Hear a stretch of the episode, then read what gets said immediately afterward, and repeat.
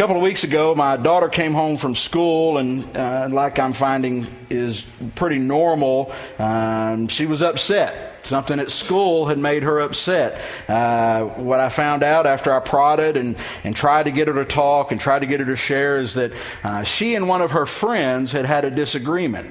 Uh, we in my day would have called it a fight, but to them it was just a disagreement. Uh, I'm finding uh, after a while, after being a parent of a high school student uh, for a while, that that is not an uncommon occurrence among ninth grade girls, that they tend to have disagreements over things. And I prodded her, and she explained what was going on. Tried to ask her what what happened, what what was the crux of this disagreement, and she uh, tried to explain, and I I listened as well as I possibly could.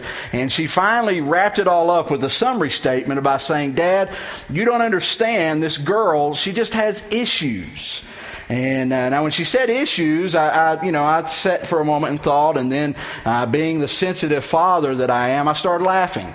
And uh, she got mad, and I laughed a little more, and she got more angry. And she said, "Why? What are you laughing for? What? What is so funny?" I said, "Honey, do you not understand? You saying." A ninth grade girl has issues is crazy because all ninth grade girls, including you, have issues. I think that's part of the requirement for being a high school freshman. And uh, she got even more angry. And I said, the only thing that has more issues than a ninth grade girl is a ninth grade boy. Amen? Some of you have been there. I mean, to say that someone has issues, especially a high school student, uh, is kind of like saying you have a dysfunctional family, right?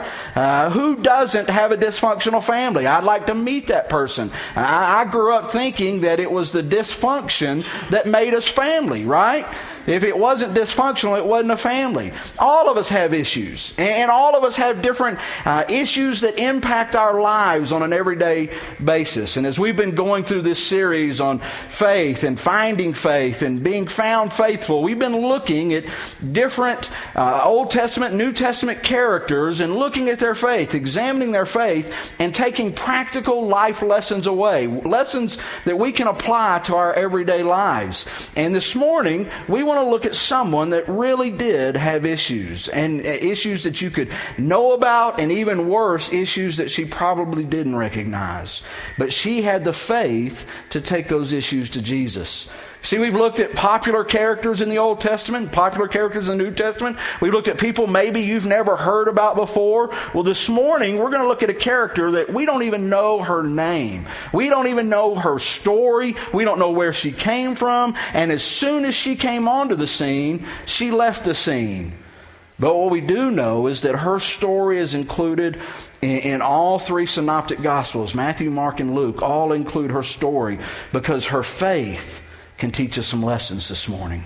Her courage, her, her ability to trust Jesus when everything else failed can help give us some guidance. And I'm hoping it can teach you some lessons. I hope that God will speak to you about your faith as He is every week as we've studied this series. Because in reality, if we had to be honest this morning, uh, all of us have issues. Every one of us in this room uh, have some issues. Matter of fact, uh, an experiment. Turn to your neighbor and say, I have issues. Now, did you do it? Now, let me ask you, how hard is that to admit? Amen?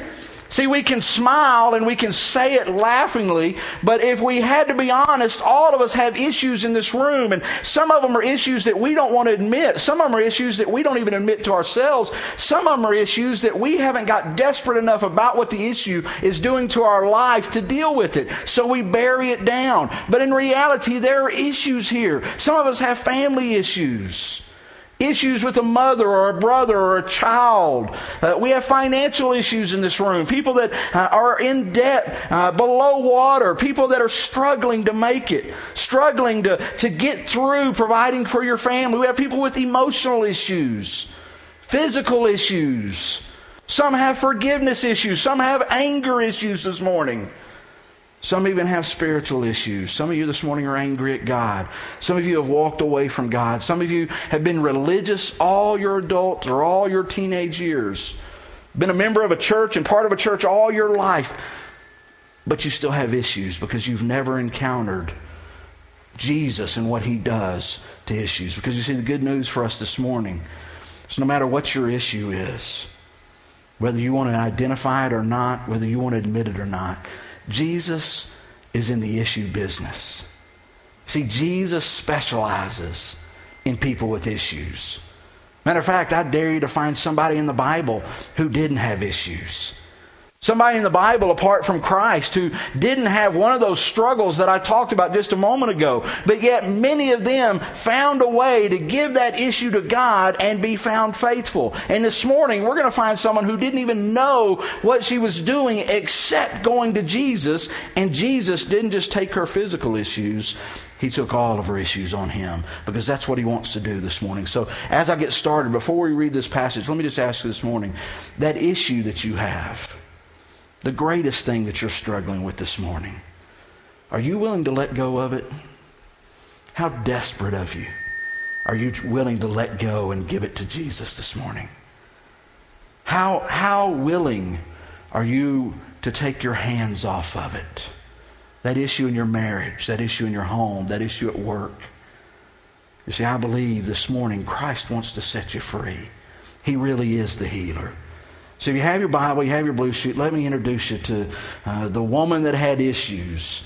Um, Luke chapter 8 and we're going to read Luke's account since it's a medical issue that she had. Uh, Dr. Luke comes in handy here, and uh, this is also found in Matthew and Mark. Mark expands on the story a little. Luke gets it straight to the point. And uh, Luke chapter 8, where we come to, let me give you a little background. Jesus has been teaching a while. He's, he's gotten popular. He uh, is drawing crowds wherever he is. People are listening to him. People are being healed. People are hearing his teaching, and they're telling other people. So they're crowding in around Jesus. And he's been teaching over Gadara, uh, which is on the east side of the Sea of Galilee. And you may remember when he was in Gadara was when he cast the demons out of the man that was chained up in the, the cemetery, and he cast them into the pigs, and the pigs went off the cliff. We call that guy the Gadarene demoniac. Some versions call it there Gerasene, uh, because that area was called Gerasene. But Jesus has gotten the boat with his disciples and he sailed north on the Sea of Galilee towards his home area, towards Capernaum. And Capernaum sits in the region of Galilee, so it's a place where Jesus is popular. And they are anticipating him coming. From a ways off, people have seen that Jesus is coming to see them, to minister. And so word gets around Capernaum. And Capernaum's not a small town. Word gets around and people all flock to the wars to see Jesus and his disciples as he comes. And so that's the context of where we are chapter 8, verse 40. Now, when Jesus returned, a crowd welcomed him, for they were all expecting him.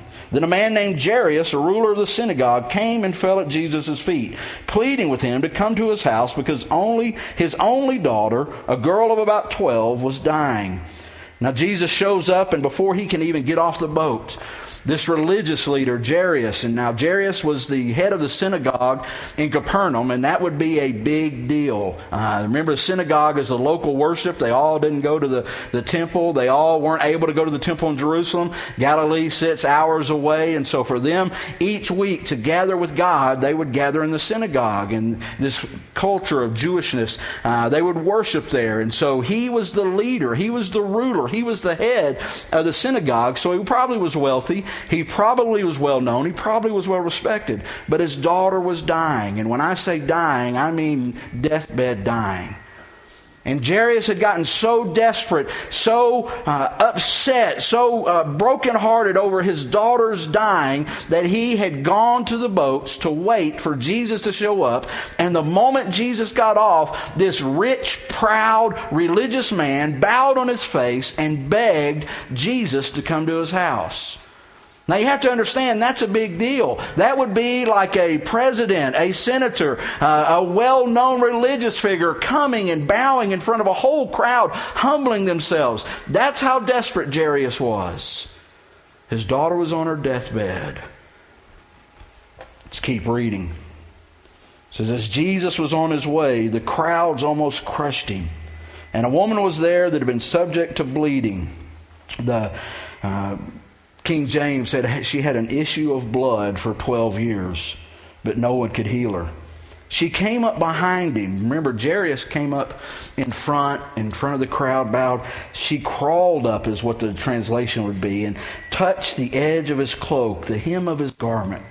And immediately her bleeding stopped. She was healed instantly. Jesus turned and said, Who touched me? When they all denied it, Peter said, Master, the people are crowding and pressing in against you. I, I love Peter. You know, he, I mean, you got crowds everywhere and they're pressing in and, and, and you know, it's just a big crowd. They're hustling and bustling Jesus as he, he is in a hurry to get to Jairus' house. You know, I'm sure Jairus and his family is pushing Jesus, come this way, come this way. And, and there in the back, uh, this woman that no one sees crawls in between the crowd. She sneaks in and she just clings to Jesus' hem of his garment. And as she does, Jesus says, says, wait a minute, stopped. Somebody touched me. And Jesus continues to say it because Peter turns around and goes, Listen, Jesus, everybody touched you. Okay, that's what he's saying here. It's almost sarcastic saying, You're in a big crowd. Yes, sure, someone touched you. And Jesus said, No, this time it was different. Someone touched. And when he uses the word touch, he uses the Greek that means latched on. They didn't just brush up against me, they didn't just come in contact with me, they didn't just uh, go beside me. This time somebody reached out and they latched on to me. And I felt the Spirit go out of me into them and heal them. There's a couple of things that, as I was reading this this week, just jumped out to me. A couple of things that, uh, uh not just about the story, but about the setting of the story. The first is the crowd. Uh, you know, it's amazing as later in Jesus' ministry, there always seemed to be a crowd around Jesus.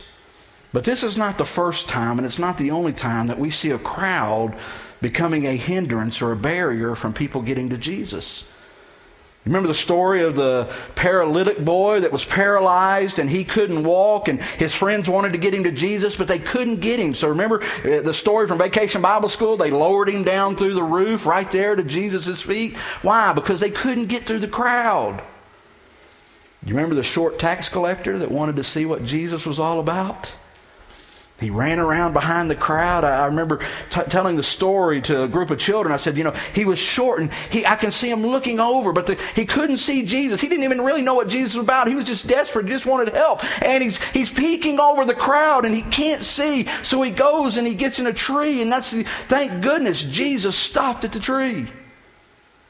But you see, what drew me to the idea of this crowd is that these people who were well intentioned, People who were excited about Jesus unintentionally kept people, hindered people from seeing Jesus, from interacting with Jesus, from touching Jesus. And you see, I think sometimes in the church, we play the role of that crowd.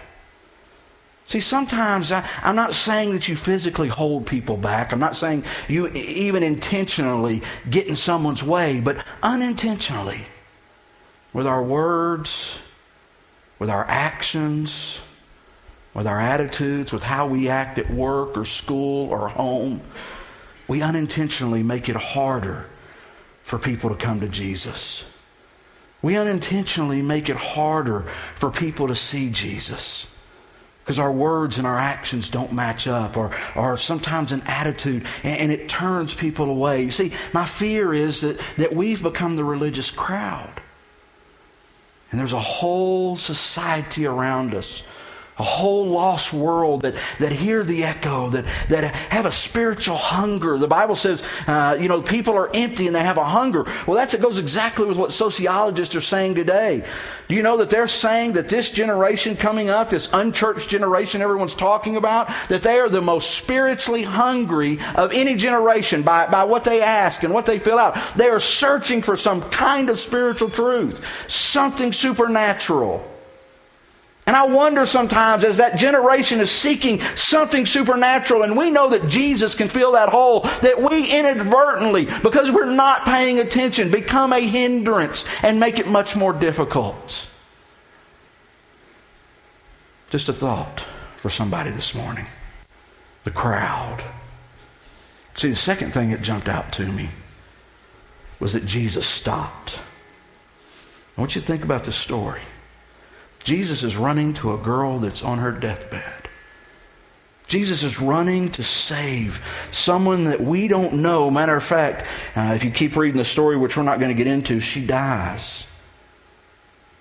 And the crowd is pushing in. And I can imagine Jairus' family is, is saying, Why is he stopping? Why is he stopping? But right there in the middle of that thoroughfare in Capernaum, as Jesus is going to save this little girl, he stops. See, you and I would call that an interruption. Maybe you and I, if we were being nice, would call it a distraction. But Jesus saw it as an opportunity. I want you to hear me in your spirit. You see, Jesus saw it as an opportunity because he didn't live his life as though everything was to get to the end. Remember, I've told you before that we get so wrapped up in the finish that we miss the journey. So many Christians are, are, are so heaven focused, they're no earthly good.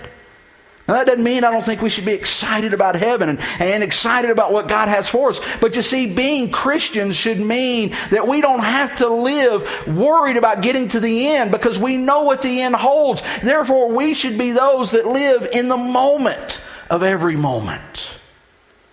But you see, today we are so rushed and, and it's so rushed by our schedules to get to, to the end in our to do list. And, and we're so disconnected because I don't think we go anywhere without a phone anymore. And usually, if we have one free moment, we're touching our phone or putting it to our ear, playing with it, or we've got something in our hands. And we so disconnect from the world around us that all along God brings divine opportunities into our life and we don't see them. And when we do, we see them as distractions or we see them as interruptions instead of opportunities. See, listen to me. Think about what's going on. Jesus stopped everything and said, Somebody touched me. So I wonder how many opportunities you missed this week. I wonder how many chances you ran by that waitress at the restaurant, that person in the grocery store, the post office, coworker in a cubicle, the person in the cafeteria sitting at the end of the table from you, friend that you came by, and, and even maybe even in here sometimes when we're going in and out between services, people get wrapped up in trying to get in and out, and we miss opportunities. Somebody stops you and, and they ask you something. You see it as a distraction. Why? Because you're more focused on the finish than the journey. And you're missing out on opportunities. See, the greatest need people have in their life emotionally is to, to be listened to. Do you know that? People rate it higher than love. Say, what's your greatest need? You know, you'd think it'd say love. Someone to listen to me. And I wonder how many people we encountered this week that just needed somebody to listen to them. That we rushed by. Listen,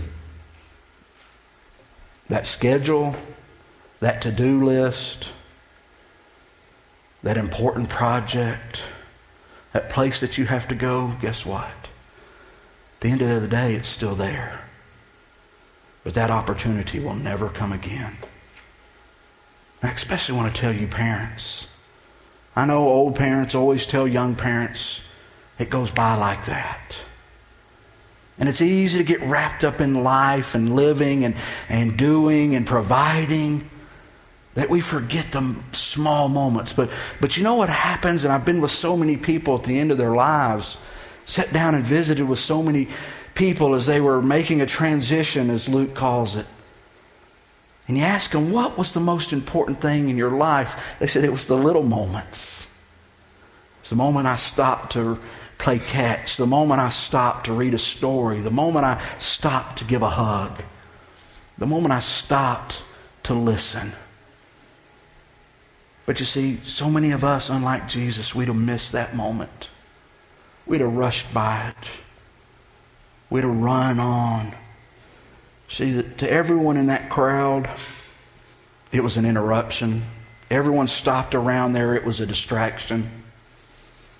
But to Jesus, it was an opportunity. And guess what? To that woman, it was a life changing experience.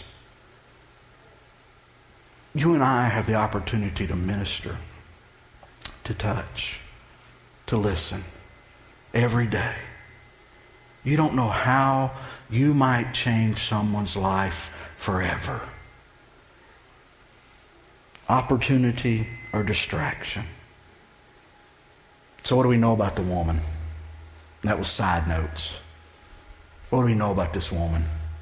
We know she'd been bleeding. We don't know why. It was a female issue. We don't know if it was because she had a child and the bleeding never stopped. We don't know if it was because she was sick. Mark says it was a plague, but uh, in the Jewish culture, any type of open wound, any type of bleeding is considered a plague.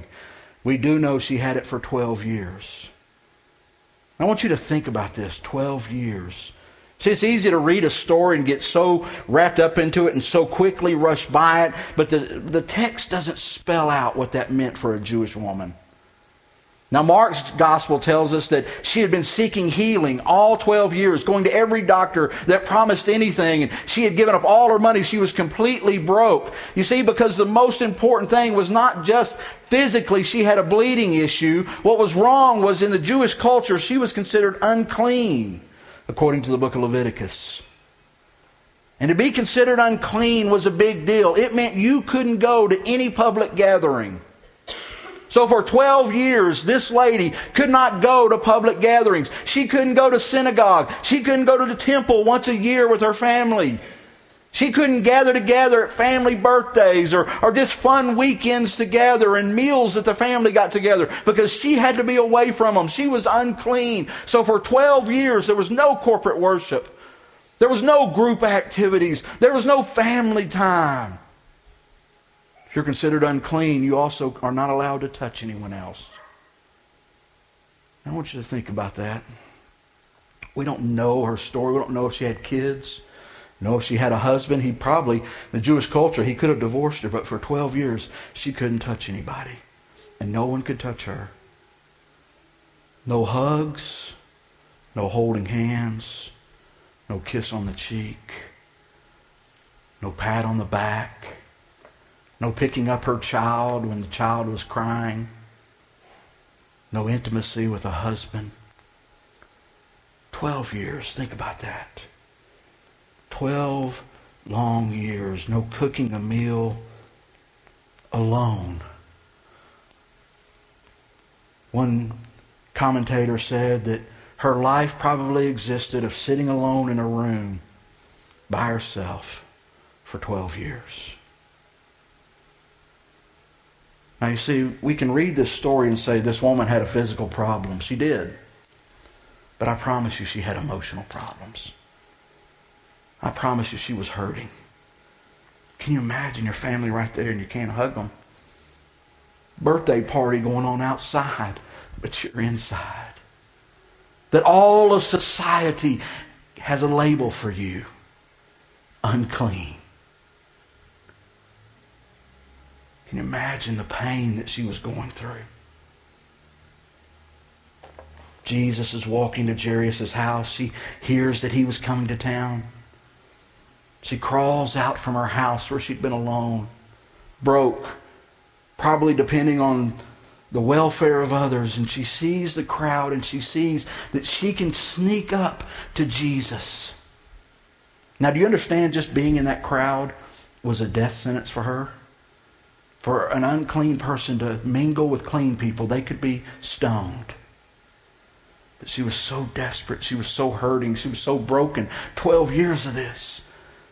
I'm sure in her mind she said, This is it. It, it. This doesn't work, and I don't care what they do to me. And so the crowd is going by, and they're rushing to Jairus, and she's crawling, trying to get to Jesus, and she sees him up ahead. And I'm sure she hears people talking, saying, This is Jesus. And, and in those days, the Jewish men would wear prayer shawls, and Jesus had a prayer shawl on, and on the prayer shawl had a blue cord running through it to remind him of the Word and the power of the Word. But on each end, there was tassels.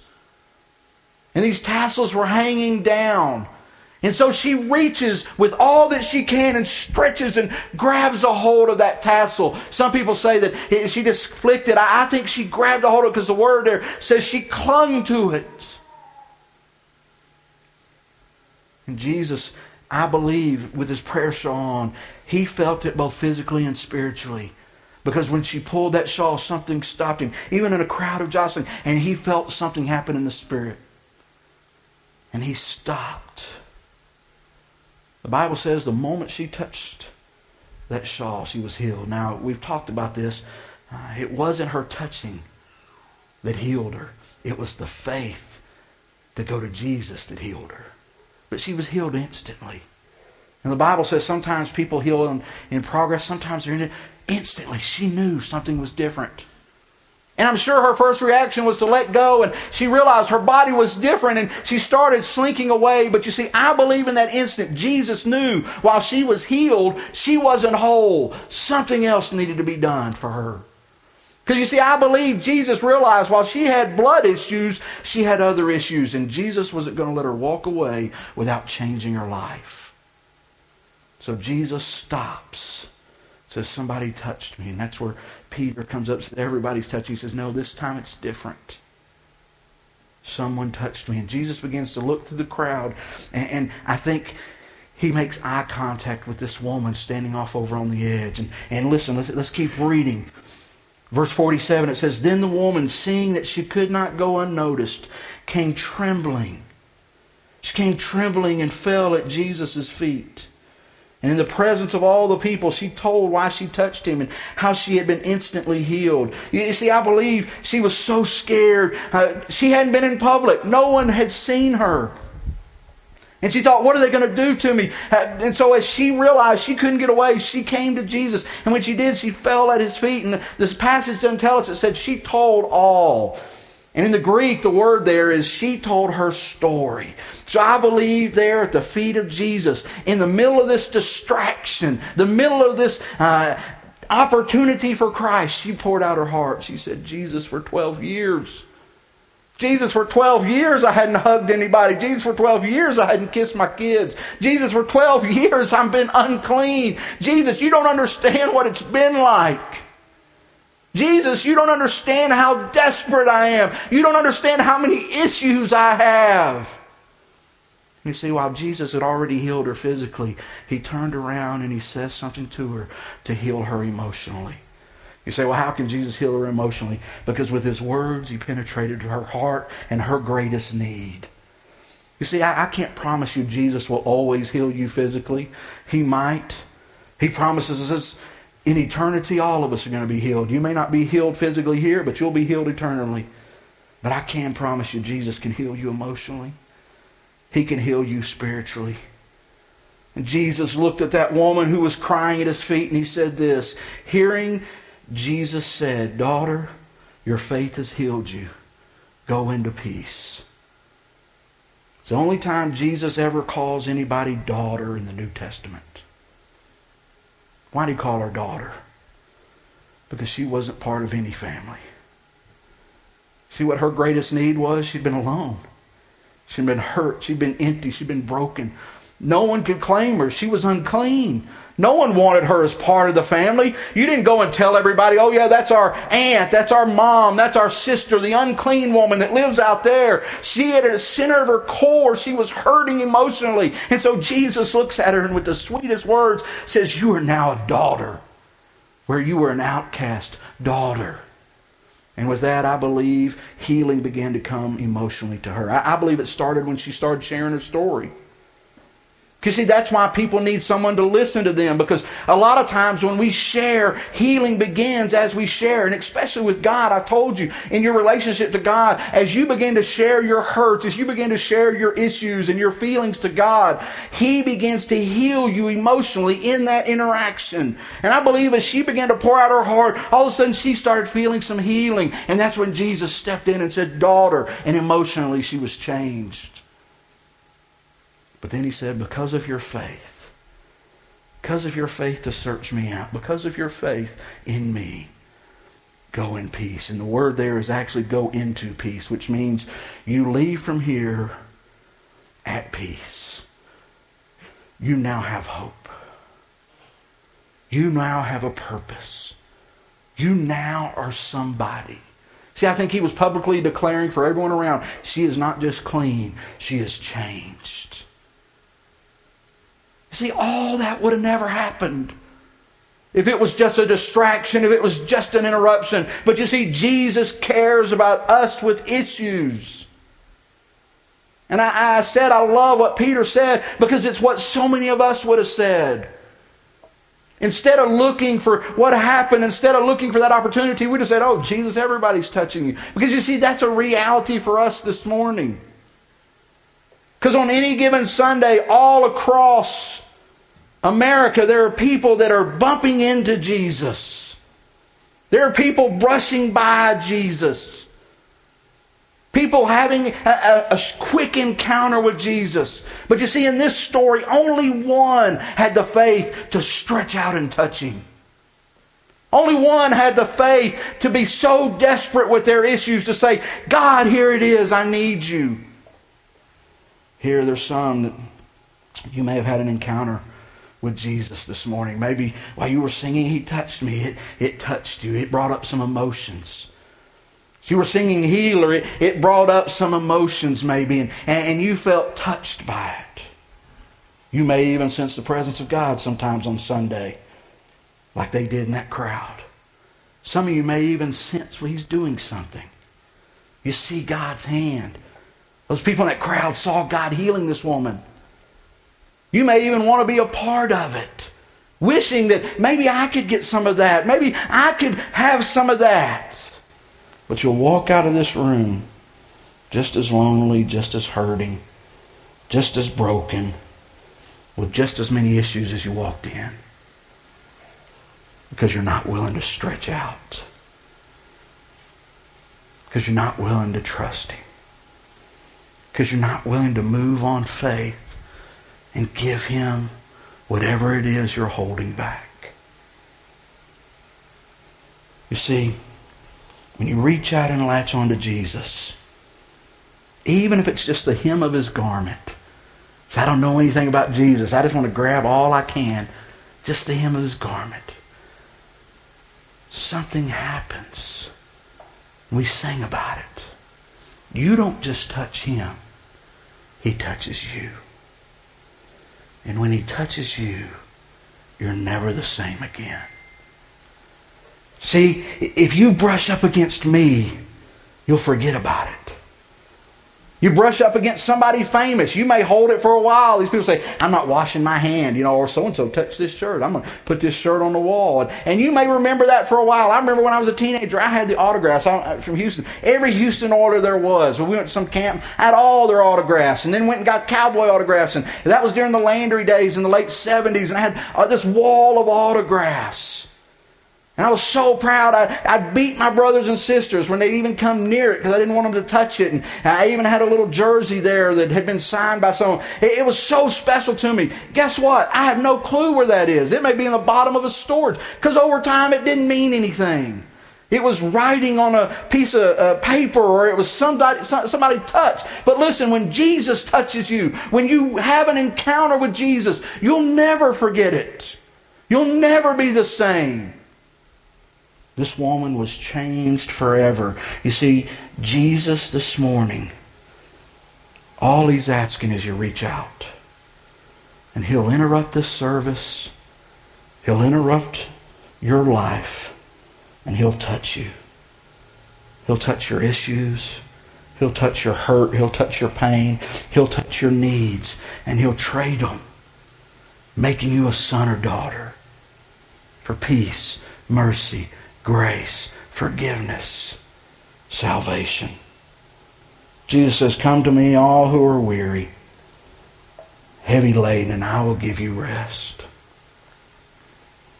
A couple of weeks ago, um, I got an email from somebody that listened to the podcast, and they were listening to this Found Faithful series and, and she'd email and she said pastor i'm really struggling about faith because some of these churches say you don't have enough faith and some of these churches say if you only had a little more faith you, you'd be healed or this would happen or this would happen.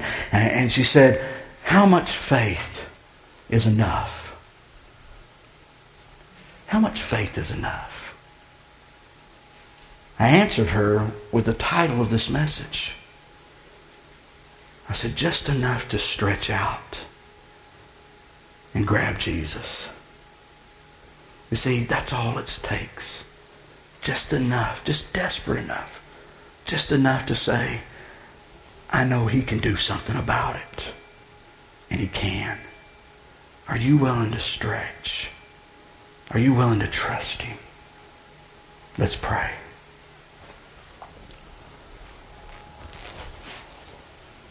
Father, I pray this morning, God, I, I believe there are a lot of us here with issues. Issues at home and at work and our personal lives. Some with issues from years and years that they've never let go of. Father, this morning, give us the courage and the faith to just give that to you, to just trust you, just to take our hands off of it. Father, I believe across this one, you want to reach down, touch lives. Father, I believe there's some with spiritual issues. God, they've been religious. They bumped up against you all their life. But they've never really stretched out and touched you. God, I pray this morning they would overcome whatever it is, the crowd, the fears, the distractions. And right where they are, reach out to you. Father, give us your presence this morning. God, touch our hearts. In your name, amen. We sing this song that we sang just a moment ago. The question is not have you touched him, but has he touched you? Has he? Has he changed you? If not, don't leave these.